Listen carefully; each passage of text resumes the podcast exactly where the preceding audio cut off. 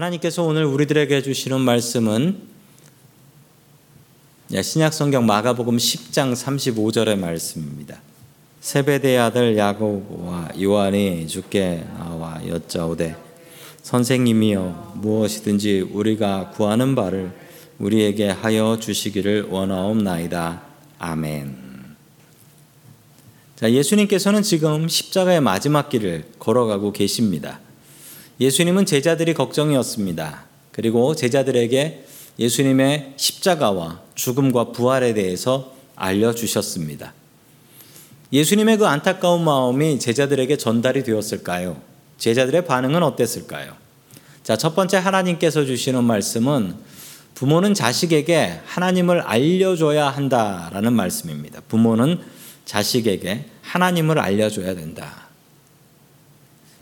많은 아이들이 부모님을 통해서 하나님을 알게 됩니다. 그리고 부모님을 통해서 하나님을 믿고 평생 따라가게 됩니다. 예수님께서는 지금 임박한 십자가가 두려우셨고, 그리고 예수님 없이 살아가야 되는 제자들이 걱정이 되었습니다. 그 상황에서 정말 기가 막힌 일이 벌어지게 되는데요.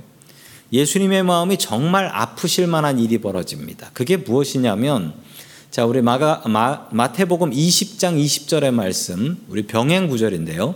같이 읽도록 합니다. 시작. 그때 세베대 아들의 어머니가 그 아들들을 데리고 예수께 와서 절하며 무엇을 구하니 아멘. 이 여자분의 이름이 누구냐면 살로메라는 분입니다. 살로메. 살로메는 예수님의 어머니인 마리아와 자매 관계입니다. 같은 sister인 거예요.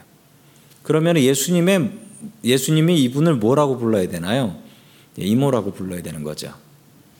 자, 그렇다면 야고보하고 요한과 예수님의 관계는 사촌 관계입니다. 사촌 관계예요. 열두 제자 중에 예수님의 사촌이 둘이 들어 있었던 것이죠. 마가복음은 지난 시간에도 말씀드렸지만 마가복음은 가장 짧은 복음서입니다. 복음서가 4개가 있지만 가스펠 중에 그 중에 가장 짧은 건 이 마가복음입니다. 16장까지 있습니다. 자, 그래서 마가복음은 생략된 게 많아요. 디테일이 사라집니다. 디테일을 빼버리고요. 중요한 메시지만 전달을 하는 게 이 마가복음의 특징입니다. 왜냐하면 짧은 성경에다가 많은 이야기를 넣으려면 그냥 쓸데없는 이야기다. 이거 메시지랑 상관없어. 그럼 다 빼버립니다.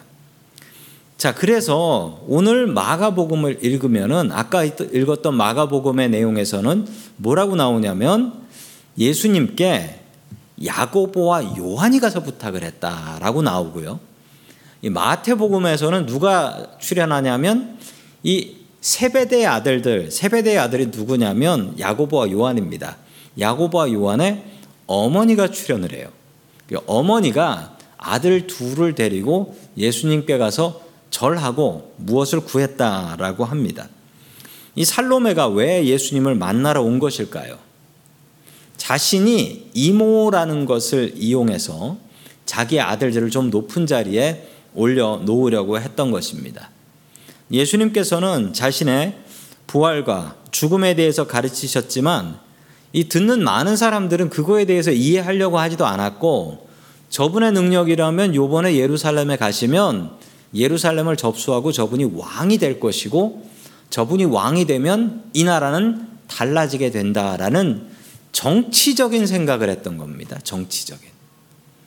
예수님께서는 영적인 말씀을 전했는데 듣고 있는 사람들은 그걸 다 정치로 생각한 거예요. 지난주에 한 2주 정도 저희와 같이 예배 드리셨던 분 중에 그 남아공에서 어, 사우스 아프리카에서 오신 그 장로님 가족이 계셨습니다. 부부가 계셨는데 그 점심 시간에 식사를 하면서 이런저런 이야기를 나누다 보니까 이런 말씀을 하세요. 이분의 따님이 좀 유명한 음악가시랍니다. 그래서 이 지역에서 하는 음악 콘테스트, 음악 콩쿨에 그 심사관으로 많이 참여를 하셨다고 합니다. 그런데 참 묘한 건 그 콘테스트에 심사관으로 이름이 심사관들 이름이 쭉 나오게 되면 거기에 이제 한국식 이름이니까 last name이 한국 이름이니까 그걸 보고서 한국 엄마들이 찾아온다는 거예요. 이 분명히 요 last name은 한국 이름이네. 그럼 요 사람한테 가서 인사를 해야지 좋은 점수를 받겠구나. 그래서 한국 엄마들이 그냥 수북하게 와가지고 우리 애가 몇 번인데 몇 번한테 점수 좀 잘 주세요. 한국 사람끼리 돕고 살아야죠. 그러더랍니다. 그러면서 깜짝 놀라가지고 아니 한국 엄마들 왜 이런가? 다른 민족 여러 민족 있지만 유독 한국 엄마들만 이런다라는 거예요. 저는 오늘 살롱매를 보면서 이분이 한국 분인가라는 착각을 하게 됐습니다. 왜냐하면 아들 둘을 좀 높은 자리에 올리기 위해서 예수님께 가서 청탁을 하고 있는 겁니다. 우리 아들 좀 높은 데로 좀 올려주십시오. 자식의 성공을 위해서라면 무슨 헌신이든지 기쁘게 하는 모습이지요. 한국 사회는 정말 놀랍게 발전을 했습니다. 자, 아실 거예요. 이제 연세 있으신 분들은 한국이 한국이 막 한 50년 전, 60년 전에는 얼마나 못 사는 나라였는지. 진짜 아프리카에 있는 나라보다 한국이 못 살았어요. 그런데 지금 생각해 보시면 한국이 대단한 나라가 됐죠. 그 이코노미가 세계 10등 안에 들어요. 세계 10등 안에 들어갈 정도의 대단한 경제로 올라섰습니다. 어떻게 이게 가능해 가능한 걸까요? 어떻게 이게 가능한 일일까요? 자, 이게 어떻게 가능했냐면 교육이었습니다. 한국의 아버지와 어머니들이 내가 안 먹고 내가 안 입더라도 내 자식은 가르친다. 이 마음으로 사셨어요. 이 마음으로. 그 덕분에 한국 사회가 이렇게 많이 발전할 수 있었던 것입니다. 그런데 요즘 한국 사회가 좀 망하고 있습니다. 이 망하는데 그 이유가 애를 안 낳죠. 애들을 안 낳아요. 그런데 이 망하는 이유도 보면 어, 아버지와 어머니들이 너무 헌신을 해야 한다. 그래서 못 낳겠다라는 거예요. 그 부모님의 헌신 때문에 일어선 나라가 부모님의 헌신 때문에 무너지고 있다라는 사실을 보면서 너무나 안타깝습니다. 성도 여러분, 부모는 어떤 역할을 하는 사람들일까요? 부모는 자식의 길을 예비하는, 프리페어 하는 사람이 아닙니다. 부모는 세례요한이 아니에요. 성경에 보면 세례요한은 예수님보다 6개월 먼저 태어나셔가지고 예수님의 길을 미리 다 준비했다라고 하잖아요. 성도 여러분, 부모가 하는 일이 이 세례 요한이 하는 일이다라고 생각하시면 안 됩니다. 자식은 스스로 자신의 길을 찾아갈 수 있게 해야 합니다. 다 큰 두 아들을 높은 자리에 올리기 위해서 청탁을 하고 다녔던 이 샬롬의 같은 사람이 되면 안 되겠습니다. 이건 자식을 위하는 것이 아니라 자식을 망하는 길로 인도하는 어머니가 되는 것입니다. 자식이 부모를 의지하게 하면 안 됩니다. 성도 여러분, 자식은요, 우리 아이들에게 하나님을 가르쳐야 되고요. 그리고 그 아이들이 부모님을 의지하는 게 아니라 하나님을 의지하게 만들어야 합니다. 성도 여러분, 우리들의 자녀들에게 믿음의 길, 하나님을 의지하는 길을 바르게 가르칠 수 있기를 주의 이름으로 간절히 축원합니다. 아멘. 두 번째 하나님께서 우리들에게 주시는 말씀은 비교하지 말고 만족하라 라는 말씀입니다. 비교하지 말고 만족하라. 우리 마가복음 10장 41절의 말씀을 우리 같이 읽습니다. 시작. 열 제자가 듣고 야고보와 요한에 대하여 화를 내거늘 아멘. 샬로메가 샬로메가 예수님을 몰래 찾아갔던 것 같아요. 그 제자들이 안 보는데 왜냐하면 제자들이 보면 화낼 테니까 그래서 제자들 몰래 자기 아들 둘 데리고 가서 예수님을 만난 것 같습니다. 그래서 성경에 이렇게 나옵니다. 열제자가 보고가 아니라 열제자가 듣고 듣고 그 이, 이야기에 대해서 들었다. 그래서 성경에는 영어로 이렇게 나오죠. heard about this. 어, 그 이야기에 대해서 들었다. 그러니까 직접 본 건 아니라는 것이죠. 그리고 야고보와 요한에게 엄청나게 화를 냈다라고 합니다. 화를 냈다라고 하고요. 마태복음에는 분하게 여겼다라고 합니다. 아주 화가 많이 났다는 거죠. 성도 여러분, 이 제자들이 화낸 이유가 뭘까요? 아니, 예수님이 십자가에서 돌아가시는데 너희들은 철도 없이 더 높은 자리에 올려달라고 어머니를 모시고 오냐? 이게 아니고요. 제자들이 자기가 더 높은 자리를 올라가려고 하는데 야, 너는 친척이라고 지금 백 써서 우리보다 높은 데 올라가냐? 불공정하다라는 거예요. 공평하지 않다라는 겁니다. 그걸 따지고 있는 거예요. 예수님의 마음을 이해하고 있는 제자는 아무도 없는 겁니다. 아무도 예수님의 마음을 이해하려고 하지 않고 예수님께서 십자가에 돌아가시니 뭐 이런 건 생각하지도 않고 주님의 마음을 헤아려 보려고 하지도 않았던 것입니다. 그리고 이들이 했던 것은 경쟁과 질투였습니다. 이 경쟁과 질투 때문에 이 예수님의 제자들은 지금 갈라지고 있는 것이죠. 이 경쟁과 질투 그리고 비교는 우리의 마음을 병들게 합니다. 예를 들어서 우리 아이가 학교에서 90점 A를 받아가지고 왔습니다. 라고 생각해 보시죠. 그럼 기쁘죠. 그래서, 야, 잘했다. A 받았으니 잘했다. 라고 칭찬을 합니다. 그런데 문제는 옆집 아이가 100점으로 A 플러스를 받아온 것입니다. 그러면 어떻게 되는 줄 아십니까? 조금 전까지 90점이라고 칭찬을 했는데 이제는 너는 뭐가 부족해서 옆집에는 왜 이렇게 뭐 100점에 A 플러스를 받았냐? 라고 이야기를 하면서 분해서 잠이 오지 않고 그 다음 날부터 애를 들들 볶아서 너도 A 플러스 받아와야지 라고 하게 됩니다. 분명히 아이가 A를 받아왔을 땐 행복했는데 왜 갑자기 불행해진 것이죠? 비교하니까 불행해지는 거죠. 비교하면 불행해집니다. 우리의 자녀들이 잘 되면 좋겠습니다. 그런데 뭐 세상에 비교할 사람이 하나도 없이 잘 될 가능성은 거의 없거든요. 그러면 그거 비교하면 나는 불행해지는 거예요. 항상. 그러나 성도 여러분, 뭐 비교하며 살지 마라 이런 이야기를 많이 하지만 그게 됩니까? 그거 안 돼요. 왜 안 되는 줄 아세요? 우리 애는 90점을 받았고 옆집에는 100점을 받았으니까 그 사실을 알았는데 어떻게 그게 비교가 안 돼요? 90과 100은 차이가 있는데 네? 우리 애는 요만한데 옆집엔 이만큼 커. 그럼 볼 때마다 야, 옆집엔 크네? 라는 게 보이는데 그걸 어떻게 비교를 안 하냐고요. 비교하지 말라고 하지만 비교 안 하고 사는 건 불가능합니다.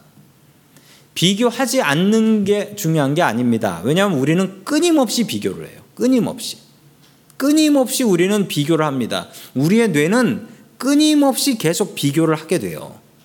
비교를 안 하는 건 그건 죽으란 얘기예요. 비교는 할 수밖에 없어요. 근데 문제는 뭐냐? 비교를 하고 나서 그것에 대해서 내가 가지는 feeling, 감정이라는 겁니다. 요거는 없애셔야 돼요, 요거를. 그래요. 우리 애가 옆집 애보다 키가 작아요. 그럼 그걸 보고서 아이고 너는 뭘 이렇게 안 먹어가지고 키가 안 크냐 그래서 궁뎅이를 때려주고 이러지 마시라는 거예요. 어, 옆집에는 크구나 우리 애는 조금 작네. 그거로 끝이에요. 왜냐하면 그거는 구별할 수 있어야지. 우리 애가 멀리서 와도 아, 우리 애가 오는구나 알 거 아닙니까? 그건 우리는 비교 비교해야 됩니다. 그런데 비교한 다음에 갖는 나의 감정이 문제인 거예요.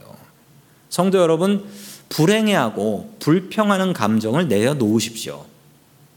우리의 머리는 항상 비교를 합니다. 그건 어쩔 수가 없어요. 그러나 그걸 갖고 불행해 하지는 말자는 거예요. 제자들은 서로 싸우며 서로 비교하며 불평하며 불행했습니다. 그 이유는 서로가 다른 것을 가지고 그것에 대한 나쁜 감정을 가졌기 때문이지요.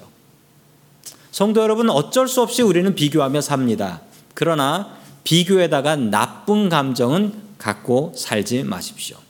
성도 여러분, 비교하지 말고 하나님께서 나에게 주신 것이거든요. 내 키가 작은 건 하나님이 주신 거예요. 그러면 그거로 그냥 만족해야죠. 어, 키 작으면 오래 산다더라. 그러면서 뭐 만족하며 살아야 합니다. 성도 여러분, 비교해서 불행해 하지 마시고요. 주님께서 주신 것으로 만족하고 감사하며 살 수 있기를 주의 이름으로 축원합니다. 아멘. 세 번째 마지막으로 하나님께서 우리들에게 주시는 말씀은 먼저 된 자가 나중에 된다라는 말씀입니다. 우리들은 세상에서 열심히 일하고 성공하려고 합니다. 돈도 많이 벌려고 하고요. 왜 성공하고 왜 돈 많이 벌려고 하시죠? 쉽게 이야기하면 그냥 이렇게 이야기할 수 있습니다. 조금 더 좋은 차 타고 다니고 좋은 집에서 살고 싶고 그리고 돈이 많으면 내가 집에서 음식 안 차려 먹고 나가서 맛있는 거 누가 차려주는 거 사 먹을 수 있고 끝내는 보면 우리가 성공하려는 이유는 섬기려는 게 아니라 섬김을 받기 위한 겁니다. 섬김을 받기 위해서 우리는 성공하려고 하죠. 우리의 성공하려는 욕구의 대부분은 좀 더 높은 사람이 돼서 더 많은 사람들을 부리고 그리고 더 많은 섬김을 받기 위한 것이다 라고 생각할 수 있습니다. 세상에선 그렇게 가르칩니다. 성공해서 떵떵거리고 좀 살아보자 라고 이야기를 하죠.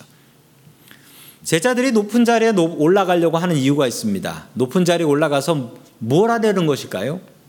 내가 높은 자리에 올라가서 내가 세상을 바꿔볼 거야. 뭐 이런 생각하는 게 아닙니다. 제자들은 높은 자리에 올라가서 좀 더 파워, 권력을 좀 갖고 살고 그리고 많은 사람을 좀 부리면서 살고 싶다라는 것이죠. 그런 제자들에게 주시는 주님의 말씀이 여기에 있습니다. 우리 마가복음 10장 44절의 말씀 같이 봅니다. 시작. 너희 중에 누구든지 으뜸이 되고자 하는 자는 모든 사람의 종이 되어야 하리라. 아멘. 완전히 반대의 원칙을 주님께서 알려주셨습니다. 높아지려고 한다면 많이 섬겨야 한다. 이 말도 안 되는 우리가 세상에서 알고 있는 높은 사람은 비서가 많고 밑에서 챙겨주는 사람이 많은 게 높은 사람이죠. 그런데 예수님께서는 완전히 반대를 말씀하셨습니다. 높은 사람이 되면 그 밑에 있는 사람들 다 섬겨야 될지니라. 이 완전히 거꾸로 된 생각이죠. 그런데 예수님께서는 이 생각만 말씀하신 게 아니라 몸소 이렇게 하셨습니다. 제자들의 발을 씻기시고 그리고 몸소 앉아서 음식 드시지 않고 음식을 잘라서 나눠주기 시작하셨던 것이죠. 이렇게 사는 세상은 좀 어리석은 세상 같지만 성도 여러분, 이런 세상이 되면 이게 바로 천국입니다. 있는 사람이 없는 사람을 섬기고 나이 든 사람이 젊은 사람을 섬기는 거 섬기고 또 돈 있는 사람이 돈 없는 사람을 섬기고 능력 있는 사람이 능력 없는 사람 섬기면 이게 천국 아니겠습니까? 건강한 사람이 장애 있는 사람을 섬기고 그러면 세상의 모든 문제가 해결이 됩니다. 이게 바로 천국이지요. 주님께서 바라시는 천국은 이런 모습입니다. 성도님들의 가정은 어떻습니까? 성도님들의 가정이 이런 섬김의 가정 될 수 있기를 축원합니다. 그리고 우리의 교회가 이런 섬기는 교회 될 수 있기를 주의 이름으로 간절히 축원합니다. 아멘. 다 함께 기도하겠습니다. 사랑이 많으신 하나님 아버지, 우리를 믿음의 사람으로 불러주시니 감사드립니다. 오늘 말씀을 통하여 주님의 백성이 살아갈 길을 알려주시니 감사드립니다. 우리의 자녀들에게 하나님의 길을 알려주는 믿음의 부모들이 될 수 있게 도와주시옵소서. 우리가 살면서 비교하지 않고 살 수 없음을 회개합니다. 다름은 깨닫지만 주님께서 우리에게 주신 것을 만족하며 살아가는 지족의 도를 알게 하여 주시옵소서. 주님께서는 먼저 된 자가 나중 된다라고 말씀하셨사오니 선한 믿음의 경쟁을 할 수 있게 도와주시고 더 많은 이들을 섬기는 믿음의 사람이 될 수 있게 도와주시옵소서. 우리에게 믿음의 길을 보여주신 예수 그리스도의 이름으로 기도드립니다. 아멘.